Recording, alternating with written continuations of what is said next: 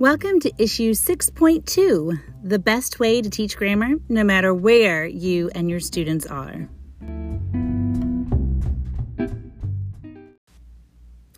My children, six and nine years old, don't take kindly to authoritatively declared rules. Do any kids? Instead, they want to know why. Why can't they watch one more show? Why can't they walk to the neighborhood playground by themselves? And most of the time, when they ask why, they aren't just being obstinate or rebellious. Truly, they want to understand the rationale, to internalize what's behind it. It's the same with grammar. The reason that grammar worksheets and exercises don't help most students retain grammatical concepts in the long term is because they're taught as rules devoid of meaningful whys. A little experiment.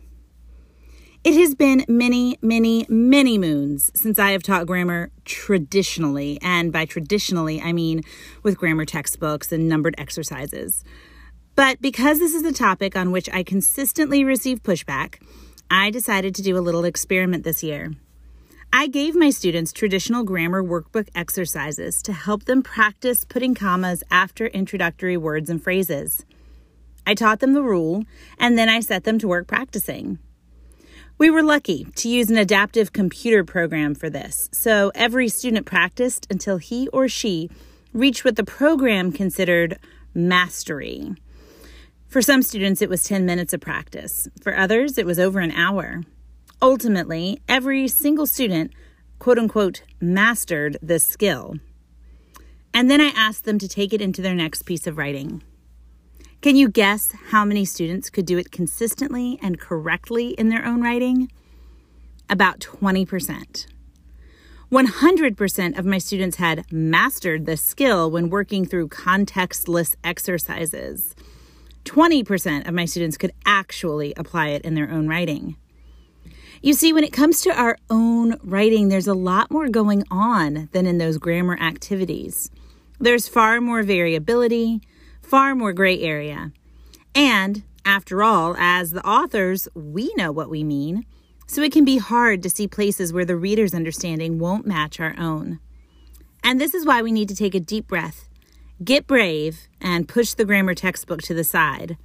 Grammar exercises don't teach grammar, but grammar inquiry does. A method that focuses on the whys. Grammar inquiry is completely rooted in the whys.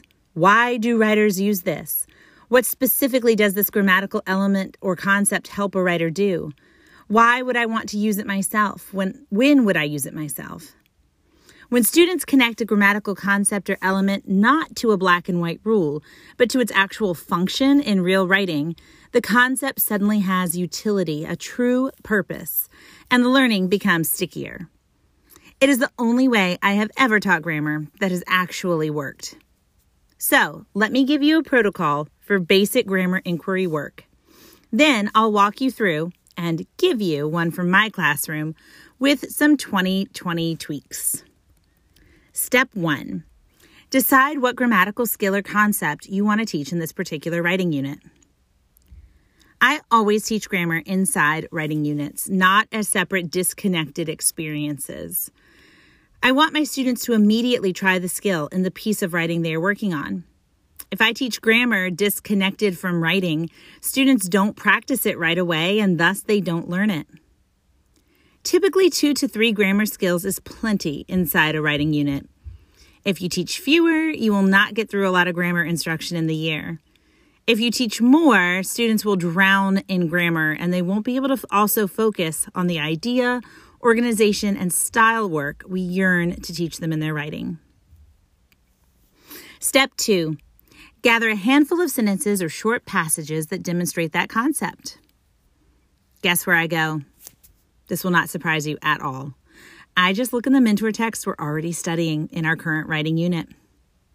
Chances are good that you'll be able to find most of the grammar you need to teach in the mentor text you use. Dashes and semicolons? Yep, Paragraphing? Sure. Parallel structure? There's usually some. But there's no need to be a purist about this. I think in 2020 I learned that there's no need to be a purist about almost anything. If your mentor texts won't do it for you, find any sentences that do. Good writing is good writing, and all good writing will benefit your students. There are so many places you can go. Here are a few your own reading life.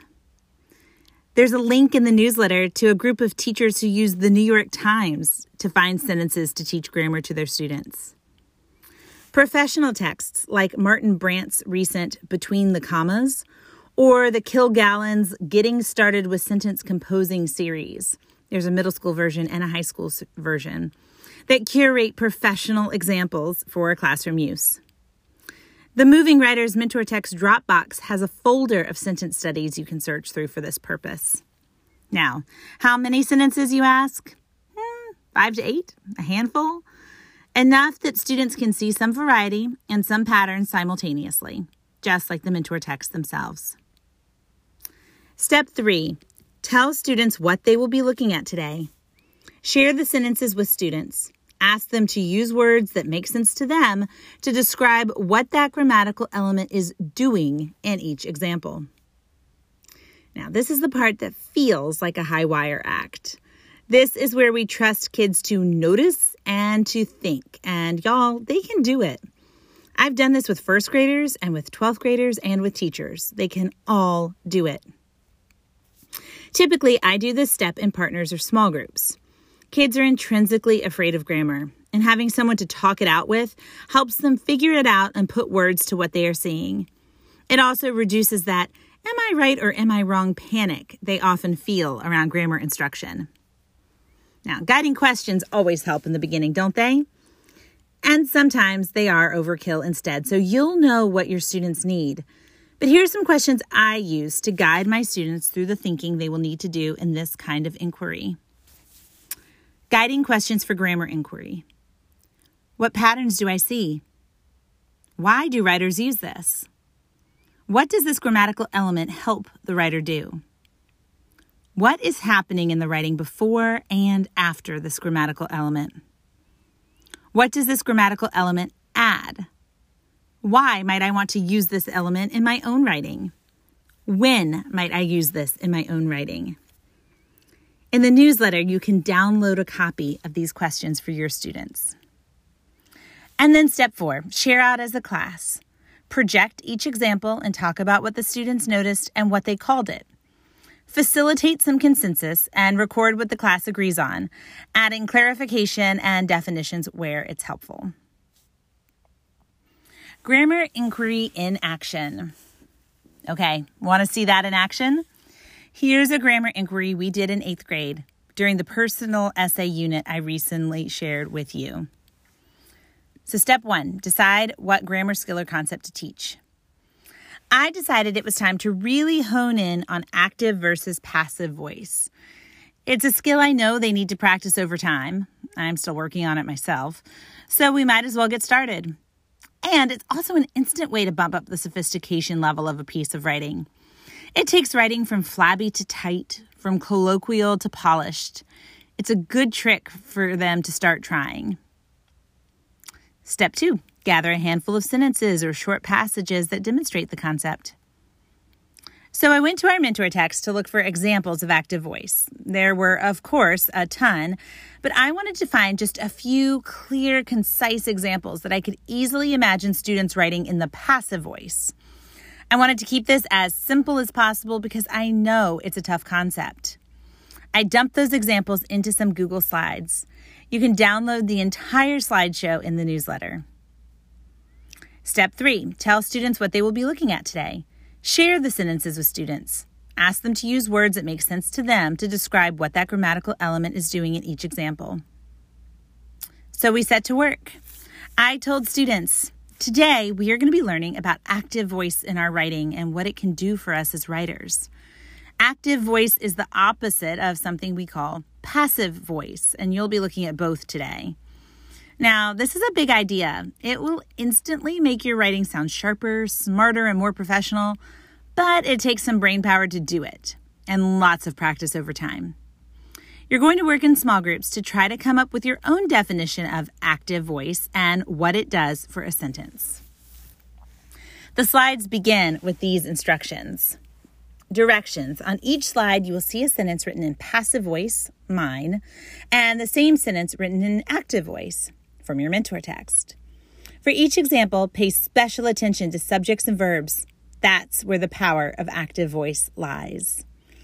Read each, discuss with your team, and jot down what you notice happening within the sentence, specifically what's happening around the subject and main verb. What patterns or trends do you notice? and the students set to work. Since we are face to face, we worked six feet apart, with each student looking at the slides on his or her own Chromebook. I set a timer, giving students about four minutes per slide before I encouraged them to move to the next. Step four share out as a class. Then we shared.